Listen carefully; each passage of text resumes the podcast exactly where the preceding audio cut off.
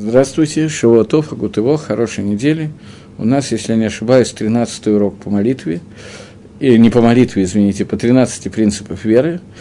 И э, кто-то спрашивает, почему меня не слышно и не видно. Окей. Тогда, вроде как все уже налажено, я начинаю урок по 13 принципам веры. Мы находимся сейчас в в четвертом принципе о том, что Всевышний, он первичен, а мир, он михудаш, мир был обновлен, сделан заново. И прошлый урок мы говорили о понятии времени и обсуждали некоторые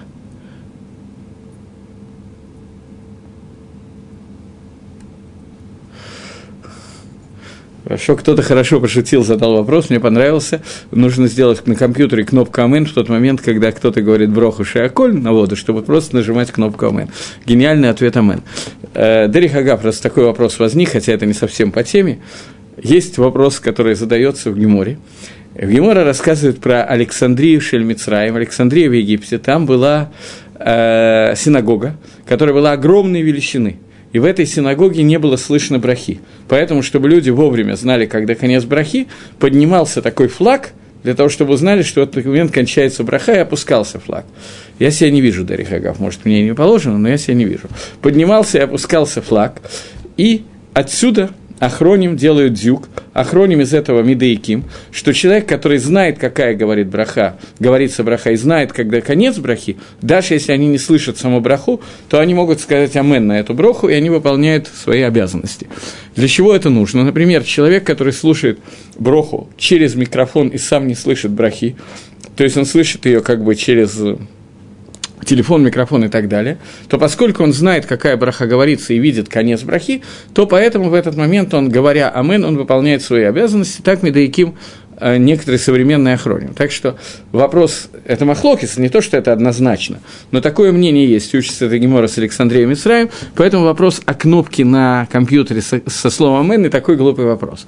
Теперь, возвращаясь к нашей теме, которую мы обсуждаем, мне нужно еще окошко, чтобы были вопросы. Если появятся вопросы, нужно одновременно два окошка, если не трудно, то когда мы сейчас обсуждаем э, наши вопросы, которые мы сегодня обсуждаем, то до того, как я начну обсуждать проблему творения времени, то есть тема нашего сегодняшнего занятия, я хотел бы еще сказать пару слов в связи с тем, что сегодня меня попросил один мой знакомый, он сказал, что он, я не очень понял, где, на каком-то форуме, э, читал некие замечания по поводу того, что я сказал, два замечания, которые я сказал, и он попросил, чтобы я ответил на эти два замечания, поэтому я попытаюсь это сделать. Единственное, что до того, как я это сделаю, у меня будет просьба, если это возможно, если не трудно, если у вас есть какие-то огород, какие-то замечания, что я что-то сказал неправильно, что вполне возможно, или что-то непонятно, что тоже вполне возможно, и так далее, то э, поправить меня, написать сюда, вот на этот сайт, даже не во время урока, мне придет после этого, я смогу, э, то есть во время урока написать, мне придет этот вопрос для того, чтобы я смог себя поправить. Потому что вполне очевидно, что я могу делать какие-то ошибки, вполне очевидно, что эти ошибки могут быть как педагогические, логически я просто не понял, что меня спросили и неправильно ответил, так и просто ошибки, связанные с незнанием.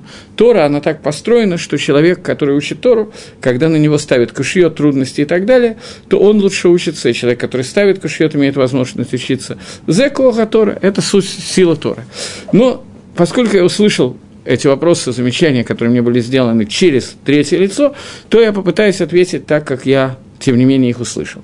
Во-первых, первый вопрос, который был сказан, что я плохо осветил и неправильно сказал мнение Райвида, которое говорит о том, что человек, который по ошибке ошибается и говорит, что, не дай бог, у Всевышнего есть тело или органы и так далее, он имеет Алам Аба, он имеет будущий мир.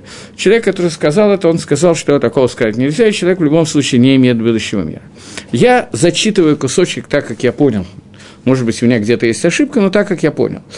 Э, приводится в книжке Дерих Муна, приводит, дат Муна, извините, приводится.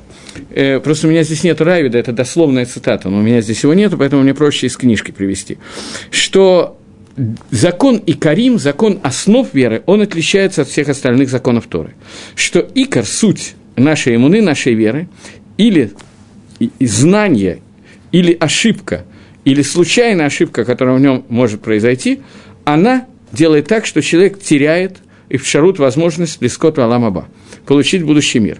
Что не так с остальными частями Торы. И также мы здесь должны сказать, что есть те, которые, несмотря те, которые считают, что есть и Карим Ледат, но Райвит в Галахот Шува пишет, он приводит Рамбова в начале, который пишет, что пять видов людей называются миним, еретиками. Тот, который говорит, что нету там Всевышнего и нету у мира того, кто им управляет, и тот, который говорит, что есть управляющий, но их двое или больше, и человек, который говорит, что там есть один хозяин всего мира, но у него есть тело или у него есть какое-то изображение. Это был Лашон Рамбов. Добавляет Райвит на это, приходит и пишет. Почему этот человек называется Мин? И сколько людей, которые были большие и более великие, чем сам Рамбом, пошли по этому пути, потому что они увидели в различных писаниях или Агадот вещи, которые привели к ним к их ошибке. Волей-неволей мы должны сказать, что Райвит согласен с этим. Он говорит, что человек, который согласен с Рамом, что человек, который ошибся Викарим, он теряет Аламаба – за исключением того случая, когда он ошибается из-за того, что он неправильно учит какой-то кусочек Торы, и только по отношению к этому третьему принципу. То есть человек, который ошибается из-за неправильных агадот в третьем принципе, и приходит к выводу, что у человека, у Всевышнего, что я говорю, у Всевышнего, не дай Бог, есть тело или орган и так далее, то поскольку эта ошибка выходит из Торы, и это ошибка Шогик, то в этом случае считает Рамбом, что существует только в этом принципе, я повторяю, Шогик, и этот человек не называется Апикоросом. Это пшада пашут в Рамбаме. Обычное, простое объяснение Рамбова, и получается, что есть один принцип. Может быть, я это в тот раз плохо осветил, может быть, вообще выпустил, я не помню. Но, тем не менее, пшада пашут простое объяснение Рамбова, что Рамбов считает, что человек, который ошибся в одном принципе, в третьем принципе, он не теряет на этом, он остается шогок и не становится миной апикорос, и, соответственно, не теряет аламаба. Один из моих учителей, который, мне очень близко его мнение, поэтому сам я просто не хотел на эту тему говорить, но, тем не менее, может быть, это то, что имел в виду тот, кто задавал вопрос, тогда это просто, на мой взгляд, я бы сам так не, не понял, но, тем не менее, тогда это очень интересная мысль. Один из моих учителей считает, что так, как я сейчас объяснил Райвида, это не совсем правильное объяснение. А более правильное объяснение – это то, что человек, который считает, что, не дай Бог, у Всевышнего есть тело, он тоже теряет Аламаба, но этот человек не называется апикойросом, то есть его не наказывают за это, к нему надо относиться как тинок шинишба и приближать его к Торе – то есть мое отношение к нему должно быть как не как отношение к Эпикойросу, а как отношение к человеку, который, как Тинок Шинишбаба Гоем, Тинок, который был украден и вырос среди народов мира и не знает, что такое Тора, и мы должны его приближать. Но если его не удалось приблизиться, и он, приблизить, и он остался при своем мнении, то он тогда теряет Аламаба. Это очень интересный ломдус, но на первый взгляд это не совсем пшада пашут в Райвиде. Во всяком случае, две таких точки зрения существуют, и, может быть, это была моя ошибка, что я не осветил второй точки зрения, но я, во всяком случае, не знаю точно, в этом ли был вопрос. Если я правильно понял вопрос, то такой так я хотел бы ответить. Теперь второй вопрос, который возник. Дело в том, что я сам считаю, что у меня были две значительно более грубые ошибки, на которые мне никто пока не указал. Одну из них я уже исправил, и вторую собираюсь исправить, когда дойду до того принципа, к которому она более относится. Эти ошибки как методические, так и неточность в моем изложении. Я еще раз говорю, что я не ангел, и, к сожалению, ошибки делаю. Вторая ошибка, на которую была обращена внимание, я не знаю, называется ли это ошибка или нет, но тем не менее, я вода изложил не до конца точно и думал это исправить самостоятельно через какое-то время. Я не знаю точно, в чем состоял вопрос, поэтому я опять же угадываю вопрос. Мне было сказано, что я неправильно изложил, нужно ли не евреям учить то, что мы сейчас преподаем, то, что мы сейчас учим. То есть, относятся ли все 13 принципов Торы к неевре... э, и Карим, Имуна, все 13 принципов того, что называется основа веры, к неевреям или нет. И я помню, как я сказал, что да, это относится к, не... к неевреям, чем вызвал возмущение кого-то, достаточно праведное возмещение. Э, тем не менее, я получил от своего рава, что ситуация, которая ведет к тому, что не еврей начинает понимать, что такое единство Творца и верить во Всевышнего, здесь можно объяснять все, что необходимо для того, чтобы вызвать эту веру, и это не является запретом для преподавания Тора нееврея. Но естественно, что речь не идет об обязательности любому нееврею знать все, о чем мы говорим. Это для евреев не факт, что обязательно все, что мы обсуждаем. Это просто помогает понять, поверить и так далее, и подняться на уровне иммуны. Но 13 принципов мы, безусловно, должны знать и понимать хотя бы на самом нижнем уровне. Относится это к неевреям или нет, вот здесь была моя ошибка. Я сказал, что поскольку это шараше имуна, корни веры, то это относится к неевреям так же, как к евреям.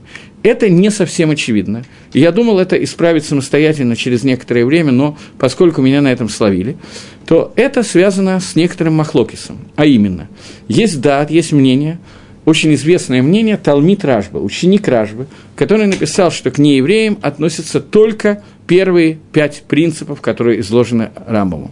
Поэтому я об этом хотел заговорить, когда мы будем излагать шестой принцип. Но поскольку я думаю, что это был вопрос, я точно не знаю, это ли был вопрос, когда сказано, что я неверно сказал, когда сказал, что к неевреям относятся эти выводы, я не знаю, либо это из-за того, что Раш, ученик Рашбы пишет иначе, либо по какому-то другой вещи, которую я не знаю, но я думаю, что мне правильно сейчас отметить, раз такой вопрос возник, что мнение ученика Рашбы, что только первые пять принципов относятся к народам мира, остальные к ним не имеют отношения. Это не означает, что первые пять принципов толкования Рамбама народа мира обязаны знать так, как мы сейчас проходим. Но это означает, что к ним это имеет отношение, отношение им не могут это, это учить. Теперь мы попытаемся пойти дальше. Окей. Okay. Мы с вами дошли до обсуждения принципа номер 4. И в этом принципе у нас возникло несколько вопросов одновременно.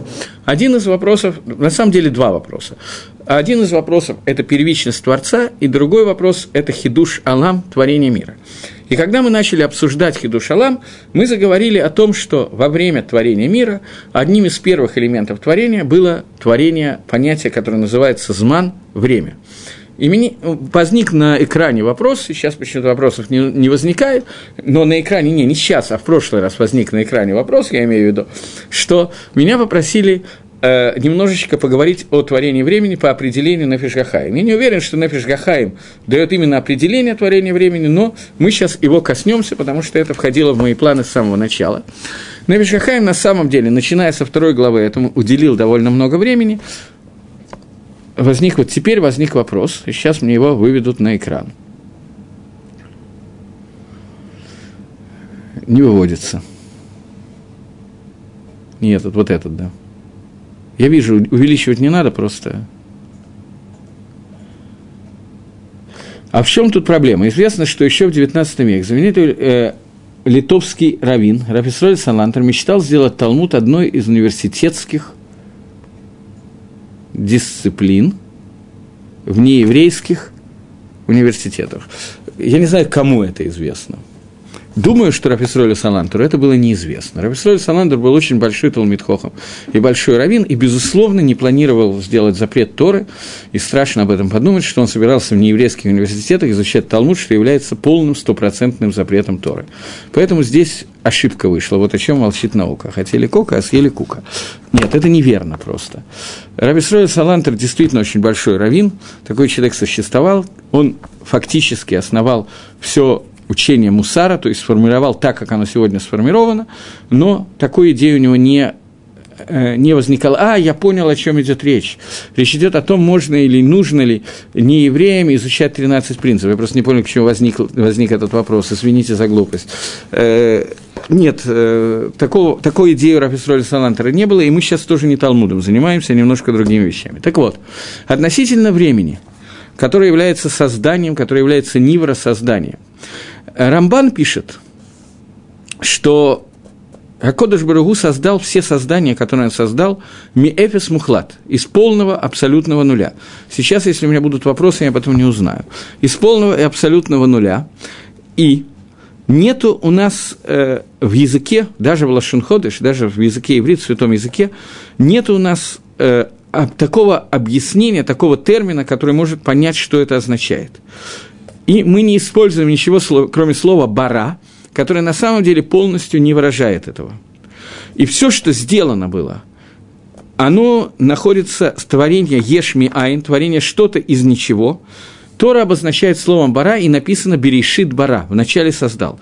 Вот это «бара», говорит Рамбан, это создание, которое работает в двух направлениях. Создание первичной материи, которая называется на греческом языке «юли», и второе создание – это создание времени. То есть создание пространства и создание времени, которое существует. Вот это то, что определено словом «бара», сотворил в Торе. И в этот момент произошла בריאה יש מאין, что-то из ничего, и больше Брии, больше создания יש מאין, пишет Рамбан, что не происходило. Тут надо указать, а то, что слово «ברא» в Торе употребляется не один раз, а три раза. Про создание человека сказано «ברא», и создание, создание «שתי דגים גדולים», «שתי תנינים» тоже сказано слово «ברא». Но это בריאה, не בריאה יש מאין, но это בריאה, которая не подобна той брии, тому созданию, такому творению, которое может создать человек. Это, тем не менее, брия Ешмиайн. Единственная брия, Ешмиеш, что-то из чего-то. Единственная брия Ешми Айн, которая существует, это брия, которая была в Берешит Бара. И Берешит Бара – это первое творение, которое было создано Творцом, это творение первичного Хомера, из которого потом все создано, из нулевой точки отсчета, и нулевая точка отсчета времени. Что это такое, понять мы технически не можем, потому что мы живем во времени, поэтому, как я говорил на прошлом занятии, очень трудно объяснить человеку, который видит рожденного человека, то, как люди существуют, весь процесс беременности и так далее, поскольку существует много кушьет, трудностей, на которые на первый взгляд невозможно ответить, как человек может находиться внутри своей мамы, где нет воздуха и так далее, и так далее. Также мы не можем понять технически, поскольку мы не относимся к этому. Извините, пожалуйста. Так мы технически не можем понять, что такое творение времени, что такое, как может что-то существовать вне времени. И это что-то, это только Творец. Секундочку.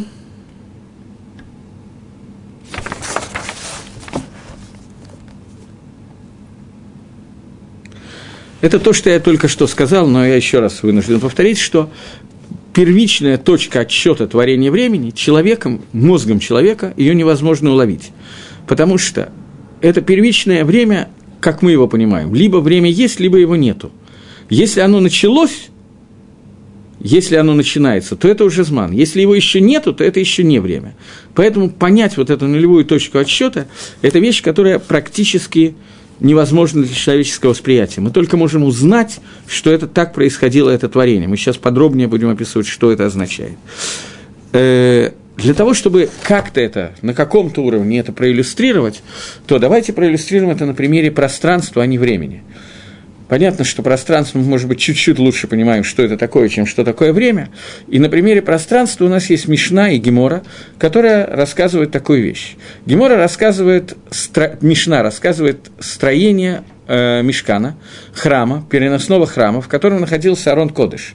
Арон Кодыш – это шкаф, в котором находились скрижали завета, и Сейфер Тора, которая была написана Маширабейну на горе Синай – и они находились там, и размер этого шкафа, он известен, он две с половиной амы, и написано, что ширина Кодыша Гдашим, где все это находилось, она, эта ширина ровно 20 амот, от края до края Арон Кодыша, от, пер, от прав, правого края до края Арон Кодыша, 10 амот, и от другого края до края Арон Кодыша еще 10 амот. И две с половиной амы Арон Кодыш. Всего 20 амот. Человек, который немножко владеет арифметикой, может посчитать, что 10 плюс 10 плюс 2,5, я не знаю точно сколько это, но больше, чем 20. Тогда у нас получается, что в Торе допущена неточность. Размеры Арон Кодыша не влезают в те размеры, которые указаны в размеры Мешкана. И говорит Мишна, что Арон Кодыш не занимал места – Арон Кодыш – это место, которое можно было измерить, но при этом он не занимал место внутри этого мира, внутри Мешкана. Что это означает, понятно, что мы понять не можем до конца. Но иллюстрация, которая нам дается, это иллюстрация того, что существует пространство, из которой выходит все остальное пространство. Тора и Скрижали Завета – это то, что связывает Всевышнего с нашим миром. В переводе на более человекообразный язык, я не знаю, насколько у меня это получится, но попытаюсь это сделать,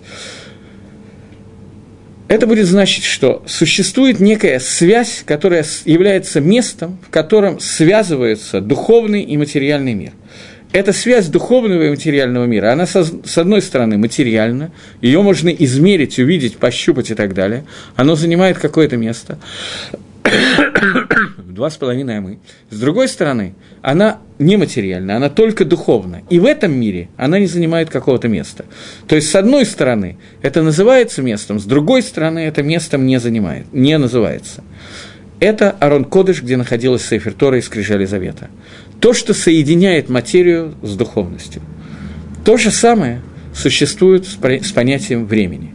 Время – это брия, она создана – она создана для чего мы сейчас будем говорить и да затронем то Фишгахаем, который меня попросили, чтобы я затронул в прошлый раз. Время – это некое духовное создание, которое соединяет духовность и материю. Что это означает? Для этого нам нужно коснуться очень высоких слоев, которые понять полностью невозможно, но на каком-то уровне мы можем этого, это понять, поэтому я этого касаюсь каким-то образом. А именно, Всевышний, он безразмерен – Безразмерность Всевышнего, она связана и с пространством, и со временем. У него нет никакой гакбалы, никакого ограничения ни в пространстве, ни времени. Всевышний, он, его невозможно ухватить, он эйн сов, он бесконечен, и эйн махшова тавсабай клаль. Его мысль не может его ухватить никаким образом. Для того, чтобы ухватить что-то, касающееся Творца, можем ухватить только проявление Всевышнего в мирах, которые он создал, в нас самих и так далее, и так далее. Это то место, которые как-то связывают Всевышнего с миром, с материей, с материальностью, со временем и так далее. Всевышний задумал творение этого мира таким образом, что человек создан для того, чтобы получить награду в этом мире, награду, которая будет ницхи, награда, которая будет точно так же бесконечна, как сам Творец – для этого должен, должен быть некоторый маарехет, некоторая система, которая соединяет конечность и бесконечность. Потому что время, оно всегда конечно, оно всегда определено, оно либо вчера, либо завтра, либо сегодня. Оно не может находиться одновременно во вчера, сегодня и завтра, поскольку понятно, почему не надо комментировать. Что не так с Творцом и что не так с той, наградой, которую Творец хочет дать человеку в этом мире, то есть в мире грядущем, к которому должен прийти этот мир. Поскольку время должно перейти когда-то, должно соединить нас со Всевышним, и тогда мы получим награду Баалам Аба в будущем мире, награду, которая называется Ницхиют, вечность.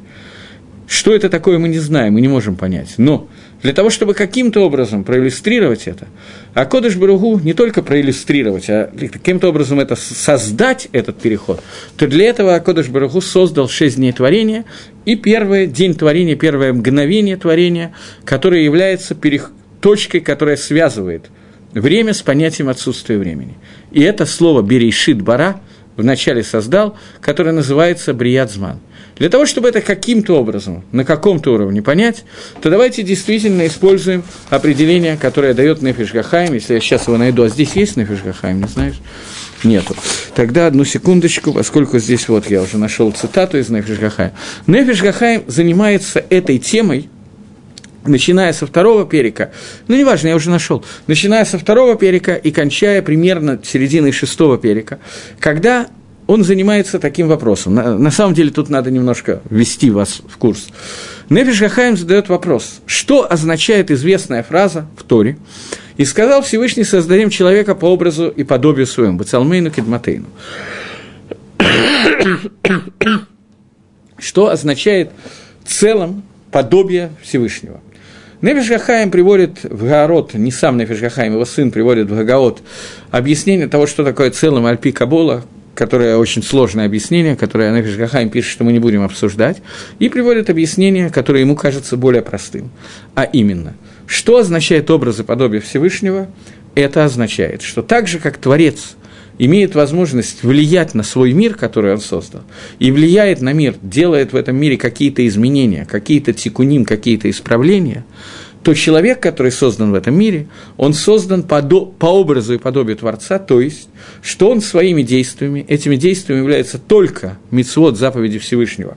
И изучение Торы, больше других действий на эту тему нету, он может влиять на этот мир, то есть делать некие тикуним, некие исправления в мире. Что, что это означает, тут мне надо, мне очень не хочется в это входить, но я вижу, что я не справляюсь без этого. Извините, пожалуйста, за косноязычность, но тема достаточно сложная, поэтому я путаюсь, извините. Так вот, Всевышний создал этот мир незавершенным и несовершенным.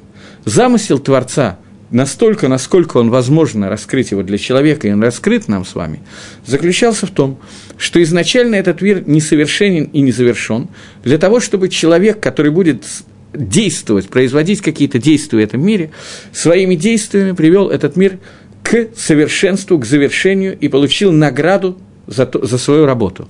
То есть сам там Авойда, вероятно, мы о нем будем говорить, когда будем обсуждать пятый принцип более подробно, но сам там, сам смысл авойды, работы в этом мире, заключается в том, что Акодыш Барагу изначально мог бы, если бы хотел, сделать мир завершенным, совершенным, и также он мог бы создать человека, который будет полностью завершен и полностью совершенен. Давайте здесь, чтобы это понять, обратимся к примеру, который приводит Гемора, когда человек по имени Турмус Рупус, это был наместник Иудеи, и человек, который судил Раби Акиву и приговорил его к, смерт, э, к смертной казни, через, вы знаете, наверное, что Раби Акива был казнен, его привязали к столбу и разрывали его тело крюками на части. Незадолго до этого он устроил с Раби Акивой диспут, где он задавал ряд вопросов для того, чтобы доказать правильность римской и греческой философии и так далее, и неправильность Торы, Хасвышалом. И среди этих вопросов, в двух местах я знаю, что это рассказывается, может, есть еще места, в Мидраше Танхума и в Геморе Недорим, в конце первого перика Недорим, Гемора говорит о том, что Раби Акива задали такой вопрос, Турмус Рупус задал ему такой вопрос. Вопрос, что важнее, творение рук человека или творение рук Творца? В Мидраше Танхума сказано, что Раби Акива затруднялся ответить на этот вопрос. В Геморе сказано немножко другим нусахом, но суть состояла в одном и том же. Понятно, что Раби Акива знал ответ на этот вопрос, и ему было легко ответить. Но было тяжело ответить Турмус Рубусу, потому что он понимал, что этот человек имеет в виду Бритмилу, Дехайну, а именно. Вопрос состоял в том, что если ты веришь в то, что Творец создал человека и создал этот мир, то почему Творец, который хотел чтобы еврей был обрезан в этом мире, чтобы человек родился, э, чтобы человек был обрезанным, почему он не создал его изначально обрезанным, а дал заповедь, чтобы на восьмой день, а некоторые, как мы знаем, это делают не на восьмой день, а даже на много лет, и в 70 лет тоже такое встречается, чтобы человека внесли в обряд в процедуру бритмилы, обрезания, и отрезали от него маленький кусочек кожицы. Если этот кусочек кожицы мешает человеку, по каким-то причинам, по которым, говорят Турмус Робус, можем не понимать, по каким. Ты Всевышний знаешь, что он мешает. Если так, то Всевышний создай человека изначально обрезанным. Зачем ты устраиваешь такое представление, делаешь его необрезанным, потом его надо обрезать, он плачет, от него немножечко крови течет и так далее, и так далее. В, том, в чем смысл всего этого религиозного ритуала? И Раби Акива затруднялся ему ответить на этот вопрос не потому, что Раби Акива не знал, а потому что ему казалось трудным, что Тормус Рупус поймет, о чем идет речь. Он был в общем и целом абсолютно прав. Для Тормус Рупуса понять это достаточно трудно. Но для вас с нами, я надеюсь, что понять это достаточно легко. Потому что Гакодыш Брагу изначально, создавая мир, создал мир незавершенным и несовершенным. Для того, чтобы человек – доделывая этот мир, являлся компаньоном Творца в творении мира и получил награду за ту авойду, за ту службу, которую он делает. Всевышний мог бы сделать с самого начала, если бы он этого захотел, мир, который является только миром награды, без мира авойды, без, без мира службы Всевышнему. Но в этой ситуации добро, которое хочет Творец излить на человека, оно было бы неполным, потому что оно было бы незаслуженным. Нужно было сделать так, чтобы у человека, можно назвать это иллюзией того, что он заслуживает зарабатывает эту награду. Можно это назвать, что он действительно зарабатывает эту награду. Нужно было сделать таким образом, чтобы награда была наиболее полной. Для того, чтобы она была наиболее полной, нужно сделать так, чтобы человек ее заработал, заслужил. А для этого нужна работа, которая на иврите называется авойда. И именно отсюда получилось название Авада Дашем служба Всевышнему. За эту службу Всевышнему человек, Боизра Дашем с Божьей помощью, получит награду. Для этого, для того, чтобы было место для авойды, создана понятие, которое называется пхерах, обшит, свобода выбора, существует, если готов, которые даны человеку в определенной пропорции, у разных людей чуть разная пропорция, но в любом случае у любого человека существует пхераховшит, существует свобода выбора, и он получает награду за то, что он делает правильный выбор и осуществляет его не просто выбором, но через аваддат Гашем, через службу Творца. Симаном, знаком этого является то, что первое, что делают с человеком всего через 8 дней после его рождения. Его вносят в завет Бритмилы, когда сразу же показывают, что ты был создан несовершенным, несовершенным, незавершенным, нецельным, И цельность твоя находится в руках самого человека, и Мойл должен обрезать от него крас, крайнюю плоть, папа должен нести его в Бритмилу, и дальше человек постепенно вырастая должен присоединяться к понятию Авада Дашем, служба Всевышнему. Таким образом, Бритмила – это знак того, что человек принимает на себя, на себя, на своих детей понятие Авада Дашем. А войда это существовать может только в той ситуации, когда в мире есть понятие хисарон – недостаток чего-то, и это что-то надо доделать. Точно так же, если бы был уже построен дом, то не было бы возможности строителю его строить, он был бы уже готов. Он мог бы его разломать, он мог бы его исправить, еще что-то. Но построить уже построенный дом невозможно. Также мир, который завершен, невозможно в нем провести какую-то авойду. Поэтому мир изначально сделан таким образом, что в нем не хватает каких-то вещей, которые называются завершить который называется словом «литакен тикуним». То есть мир, он построенный, но он недоделанный, не метукан, не завершенный, поэтому человек должен литакен его, человек должен его доделать. И доделывание этого мира – это функция народа Израиля, и это то, чем мы должны заниматься. Через Тору и Митцвот. Других способов доделывания мира у нас нету и быть не может. Так вот, возвращаясь к тому, о чем мы говорим, теперь, после того, как я дал какое-то предисловие, нам нужно разобрать проблему того, что такое время. Я понял, что я не закончил то, что мне надо, еще одну секундочку. Тикун Гаалам, исправление этого мира, это те заповеди, которые делает каждый и каждый из Израиля. Причем здесь надо иметь в виду одну тонкую особенность. Ту вещь, которую могу исправить я, не может исправить ни один другой человек в народе Израиля. Был такой известный очень хасидский рэбер Равзюся. Про него почему-то, как ни про кого другого, есть невероятное количество хасидских баек, историй, и истории достаточно есть поучительные, есть не очень понятные мне, но истории, из которых в любом случае можно что-то понять, выучить, увидеть и так далее. Есть одна история, которая на первый взгляд звучит, я бы сказал, просто неприлично. Но мы постараемся сделать ее приличной. Однажды Равзюся сказал своим ученикам, что как говорит удачно, что Всевышний не сделал меня Маширабейну. Ученики несколько опупели от такой заявки. Я начинаю владеть современным русским языком, правда?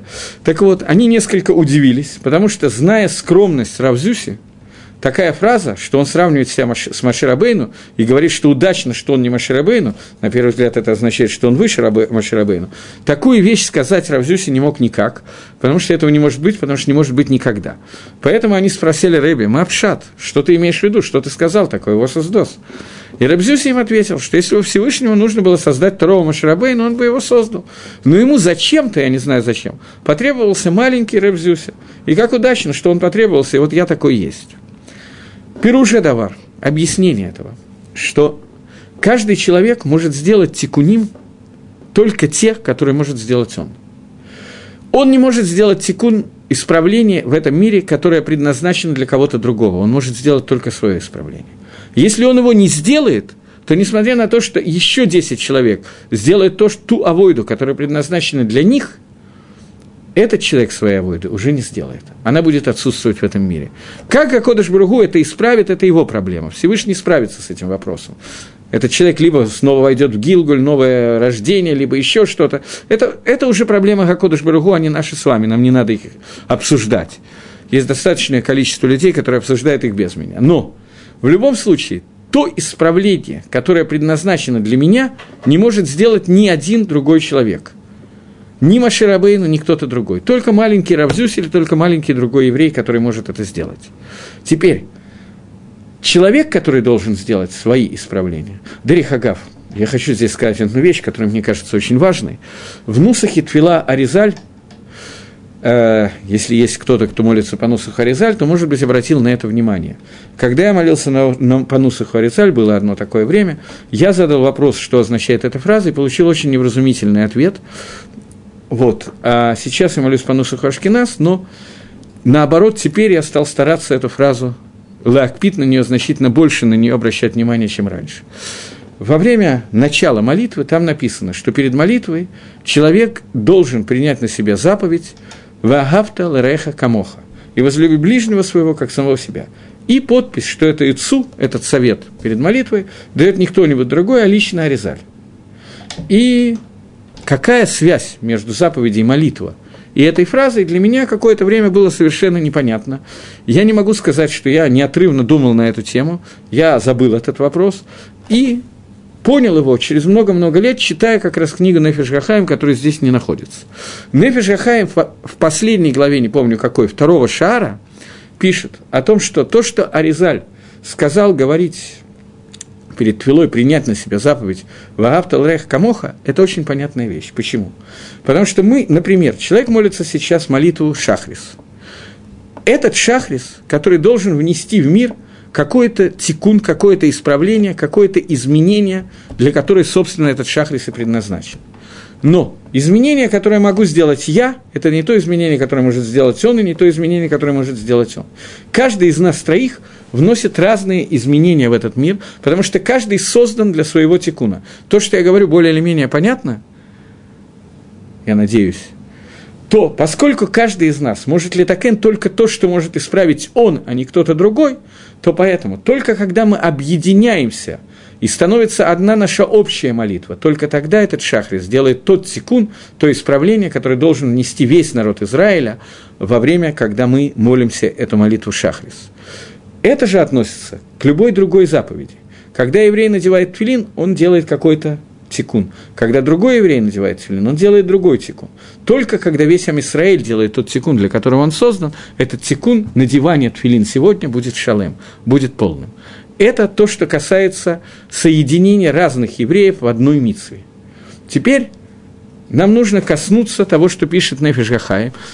Это то, что я сказал, я примерно вам пересказал очень-очень коротко пересказал примерно пять глав Гахаим, но очень коротко, действительно.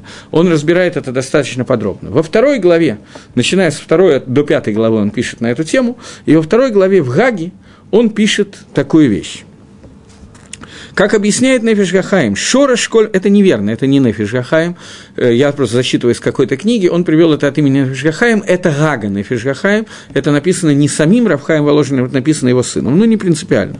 שורש כל מעשה בראשית, как я помню, смотрите, у меня нет נפש החיים, вдруг я ошибаюсь, я сейчас подумал. שורש כל מעשה בראשית, корень всего מעשה בראשית, всего творения בראשית, ופנימיות כולם, и суть его, внутренняя часть всего מעשה בראשית, это четыре буквы имени Всевышнего ברוך הוא. Благословен будет он. Четырехбуквенное имя Всевышнего это образует, образует корень всего творения. Гамидускатам варкават коль эт веревка. И это, э, эти четыре буквы имени, они сочетаются по-разному каждое мгновение и мгновение. И это шороша, корни этого, корни самих четырех букв, у нас нет о них никакого понятия вообще.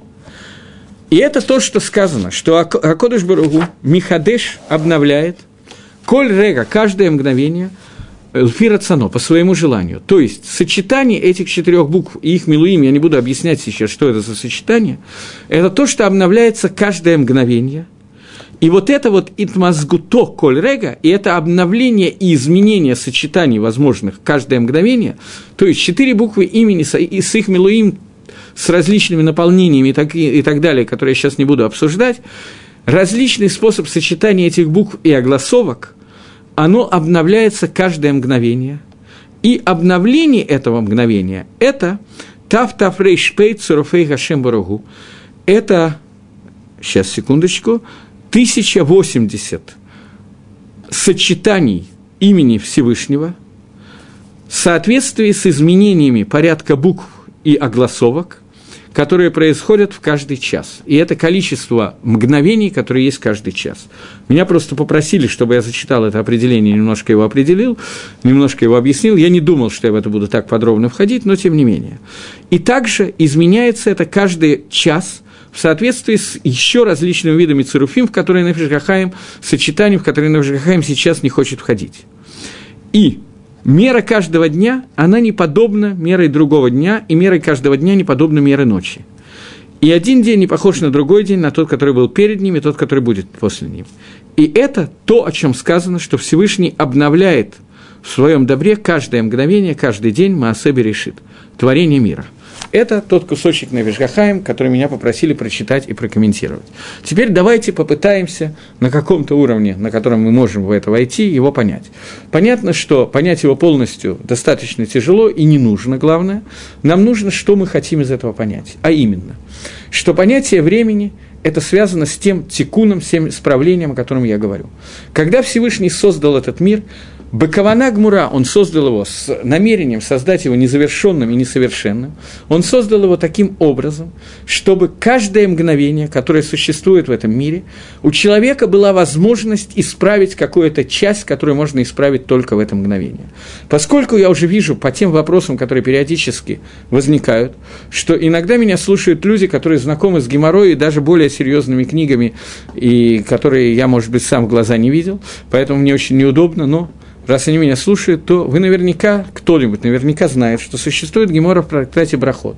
Гемора, которая говорит, что такое меуват шиив литкон, что такое, не знаю, как это назвать, мерзость, проступок, который невозможно исправить. И Гемора приводит несколько вещей.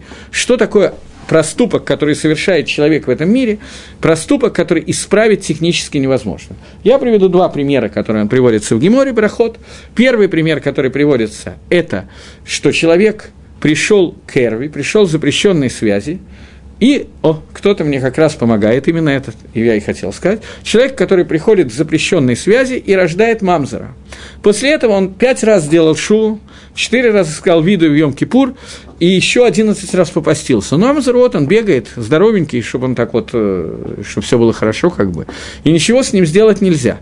Человек, который рождает мамзера, это преступление, которое исправить нельзя, это одно из мнений, и это, о, мне подсказывает слово «мауват», спасибо большое, это искривленное. Что такое искривленное, которое нельзя исправить? Как трудно подбирать иногда русские слова, спасибо большое. Так вот, искривленное, которое нельзя не исправить, это тот, кто пришел в гости к запрещенной связи и рожает мамзера. После того, как мамзер рождается на свет, это вещь, которую еще нельзя исправить, потому что убить мамзера немножко нельзя, есть заповедь «не убивай», а вот он и будет жить, несмотря на шоу, который сделал человек. Но кроме этого, Гемора приводит другой пример, который значительно менее понятный. Это человек, который не прочитал Шма и Сроэль вовремя. Это искривленное, которое нельзя не справить. Почему? Потому что если завтра он будет читать другое Шма, то это другое Шма. То Шма, которое он не прочитал, он не прочитал. Тот, кто не пришел, тот опоздал. Все. Поезд ушел, рельсы остыли. Что теперь можно сделать? Ничего. Чу можно. Так же, как с мамзером. Но теперь искривление, которое ты сделал, исправить невозможно. С помощью того, что говорит Нефиш то, что мы сейчас прочитали, это очень понятная вещь. Весь мир создан для того, чтобы евреи в этом мире исправляли то, что Акодыш Бругу создал недоделанным, и евреи должны довести это состояние доделанности, сделать тикун. И тот тикун, который я делаю сегодняшним чтением Шма – я не могу сделать завтрашним чтением Шма. Завтра я должен делать совершенно другой тикун. И это, говорит Нафишгахаим, и есть понятие времени. Сочетание букв имени, имени Всевышнего согласовками и так далее – это то, что образует время, потому что в зависимости от этого сочетания человек в этом мире, человеки – евреи в этом мире должны сделать тот тикун, который соответствует именно этому мгновению. В другое мгновение я должен делать другой тикун. Тот тикун, то исправление, которое я должен был сделать 10 минут назад, я не могу сделать сейчас, потому что сейчас у меня есть другая авойда. Та авойда, которая была раньше, она к сейчас не имеет отношения. Это понятие времени, как его объясняет Нефишахаем. Для того, чтобы немножко чуть-чуть его проиллюстрировать больше, я понимаю, что вещи, о которых я говорю, до конца непонятны. Это естественно, что до конца непонятно. Даже на каком-то уровне достаточно могут быть новые для понимания, достаточно сложные. Поэтому я попытаюсь прокомментировать это Нефиш Хахаем с помощью другого другой книги, книги, которая называется «Питхей Шарим», написанная Раф Айзек Ицхак Ховер, который являлся учеником Раф Минахи Менделя из Шклова, который был учеником Вильнюсского Гаона. То есть Нефиш Хахаим сам учился у Гаона, а это ученик ученика Вильнюсского Гаона, который написал книгу, которая фактически книга большая, как бы ее задача, больше книга по Кабале, но какие-то места из нее мы можем выучить, не входя в Кабалу. Хотя, честно говоря, провести границу, где это уже касается Каббала, где нет, я не берусь. Э, Раф Айзек Ицхак пишет о том, что творение времени – это связано с тем, что Акодыш Барагу, благословен будет он, создал мир таким образом, что он... Дайте одну секунду. Окей. Okay. Акодыш Барагу сам Всевышний, что это такое, мы с вами говорили, что мы не можем понять, что это такое. Это вещь, которая мысль не может осознать, и говорить о Всевышнем практически невозможно. Когда мы говорим о Творце, мы всегда говорим о том влиянии, которое делает Творец на этот мир. Сефер Таня даже считает, что Сефер Таня – это Сефер, написанная книга, написанная первым любавическим Рэбе, Равшнер Залманом из Ляды, которая посвящена книга Шариха Твоимуна, вторая часть, посвящена пониманию, что такое Ихуд Всевышнего, что такое единство Творца. И он там говорит о том, что когда мы говорим о творении миров, нельзя сказать, что Всевышний цимцем самого себя, он ограничил самого себя, речь идет о ограничении его влияния, и мы не говорим о Всевышнем, мы говорим только о его влиянии, к понятию Творца слово цимцум не может относиться.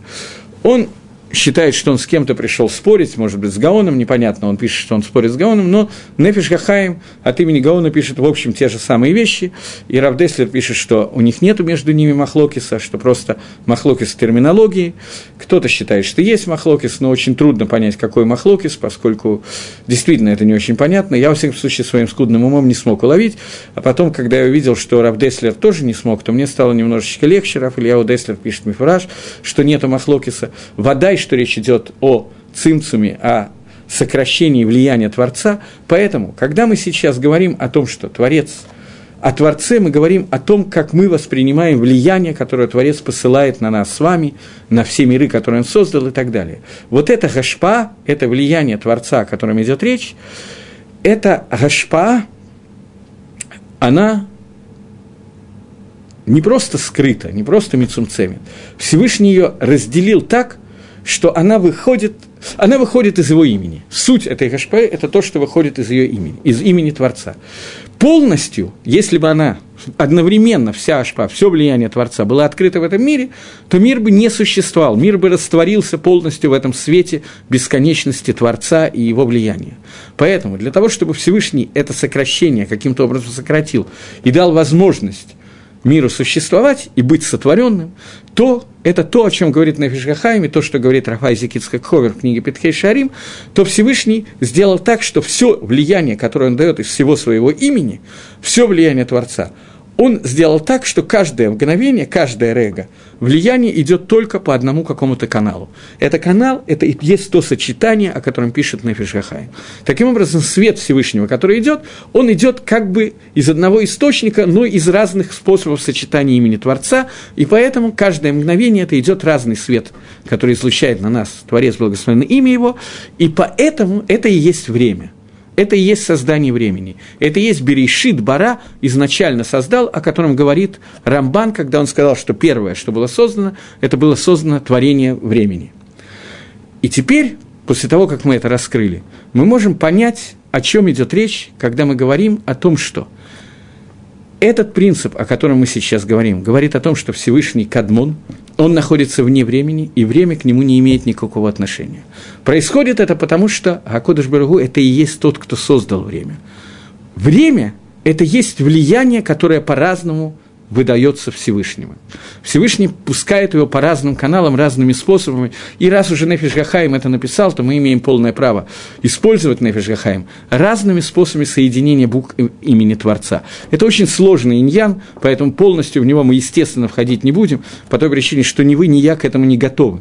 Но на каком-то уровне что-то мы можем увидеть и понять, и осмыслить, и это то, что от нас требуется. Таким образом, творение времени – которое Рамбам до конца, Рамбан слегка, до конца не описывает, пишет только, что в первые мгновения в Берешит было сотворено время, объясняет Аризаль, Айзек Ицхаковер, Нефиш Гахаим, что это означает выпуск, запускание, разделение Гашпаи Всевышнего, которое каждую секунду меняется, каждое мгновение, и когда это все объединится – когда вся хешпо, которая нужна будет, будет выдана этому миру через каждое мгновение, то когда в этот, каждое из этих мгновений, благодаря тому свету, который пускает Всевышний в этот мир, в это мгновение, благодаря той авойде, той службы, которая каждое мгновение делает каждый и каждый из Израиля, то когда-то каким-то образом это придет к тому, что полностью будет соединено весь свет, который должен был дан, он будет полностью спущен в этот мир, и это то время, которое будет называться Тикун Алам, исправление этого мира, полное завершение и переход в Алам Габа, приход Машеха и так далее. То, о чем мы будем говорить, когда будем говорить о других принципах веры, мы дойдем до этого Байзра Дашем с Божьей помощью. Это основное то, что я хотел сказать о творении времени – и каким-то образом раскрыть это. Одну секундочку, может быть, есть еще какие-то моменты, которые я забыл. Э,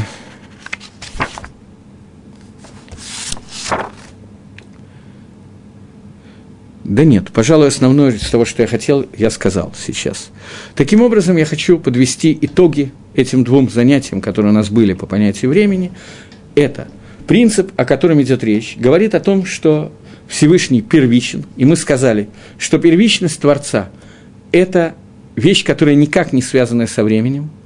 И вторая часть этого принципа – это хиду шалам, обновление мира. Дери Хагав, для того, чтобы понять, что такое обновление мира, можно увидеть, что мы каждый раз говорим об этом э, в утренней молитве, когда мы говорим броху, «Михадеш тамид бехольем маасаберейши», что Всевышний обновляет каждое мгновение всегда – действия Берешит, который он создал, потому что каждое мгновение Всевышний меняет сочетание того света, который он пускает на этот мир, для того, чтобы с помощью этого света, назовем это света Дешмая, помощи Всевышнего и так далее, мы могли сделать те мецвод, которые соответствуют каждому мгновению. И, соответственно, любые оверот, которые мы делаем, любые преступления, которые мы делаем, делает килкуль того мгновения, испортит то мгновение, которое было создано, и потребуется новый тикуним и так далее. Но мы не будем в это входить. Вот этим занимается как раз соответствием этих вещей первая, глава, первая часть, первый шар, первые ворота на Фишгахая. Поэтому двинемся немножко дальше. То, что Всевышний первичен, он находится вне времени, это обязывает нас к пониманию того, что все остальное – то есть все миры, все творения, понятие Нивра, оно всегда связано со временем. И объясняется это тем, что время – это одна из частей творения. Мы с вами объяснили противоречие, мнимое противоречие, между данными науки и нашим восприятием времени о возрасте Вселенной, которое мы говорили в прошлый раз. Сегодня мы дали определение того, что такое время, как меня попросили по Нефиш Гахаим с помощью объяснений, которые дают другие рабоним, которые существуют, которые говорят о том, что изменение света, которое постоянно происходит которое Всевышний посылает в этот мир для тех тикуним, для тех исправлений, которые там происходят, для того, чтобы Амисраэль в каждый момент мог сделать свой тикун, который никак не относится к предыдущему. Как, то есть он, понятно, что он с ними связан, но не может восполнить один другой. Это и есть понятие, которое мы называем понятие зман, понятие времени. Теперь на следующем занятии нам надо вернуться к началу этого принципа, который будет еще более тяжелый, и дальше станет немножко полегче с остальными принципами иммуны, как мне кажется. Это понятие того, что такое Всевышний Кадмун. Если мы реши, я решу, что мы будем этим заниматься, может быть, я скажу всего несколько слов, и мы передвинемся дальше. На этом, в общем, я хочу закончить, и закончить с еще одной просьбой. Если у вас есть замечания, Гаород, какие-то вещи, которые вы хотите сказать, то, пожалуйста, пишите на сайт для того, чтобы я мог их увидеть, потому что, во-первых, это меня никак не обидит, а во-вторых, мне это поможет, поскольку я могу сделать и делаю ошибки, это неизбежно, это лимут Тойра. Поэтому мне будет очень намного приятнее и проще, если это будет происходить, а если я не буду узнавать их со стороны, что вот так-то и так-то, что я что-то неправильно сказал, иногда я буду оправдываться, иногда я буду соглашаться по-разному, как получится. Окей, okay, я думаю, что на этом я на минуту раньше кончу, потому что я кончил, в общем, тот материал, который хотел дать. И всего доброго, спасибо за внимание. Надеюсь, что я более или менее понятно это объяснил. Ой, еще секунду, появился длинный вопрос. Если я успею его прочитать хотя бы. Ответить я почти наверняка не успею, но может прочитать, ну... Если Всевышний сотворил время, то логично, что даже для микросекунды сотворения нужно время. Значит, в мире Бога есть оп, ну, есть, хоть он и без места, присутствует время наоборот, в том или ином, давайте дальше, в том или ином понимании – может, он перенес время в наш материальный мир, и вы его проявление в материальности, я имею в виду, ну-ну, все материальное, даже молекулы и луч, света, значит, мы есть отражение Всевышнего материального счастья. Всевышний не перенес время из куда-то в кого-то, это то, что я пытался много-много раз сказать, у меня просто лысина дымом встает. Значит, я настолько плохо умею изъясняться. Я именно это говорил все время, что творение времени – это и есть творение Ешми Айн, что-то из ничего. В том, я не знаю, нельзя сказать пространство и времени, по отношению ко Всевышнему время не имеет никакого отношения к нему. Он творец, а время творения – он находит, они находятся в разных плоскостях и в разных пространствах. Он не переносит время в материальный мир. Время – это и есть творение, и я объяснил очень подробно, что это творение состоит из того, что он в разные секунды по-разному посылает свой свет в этот мир. Это то, что я говорил. Окей. Всего доброго, поскольку время истекло. До следующего раза.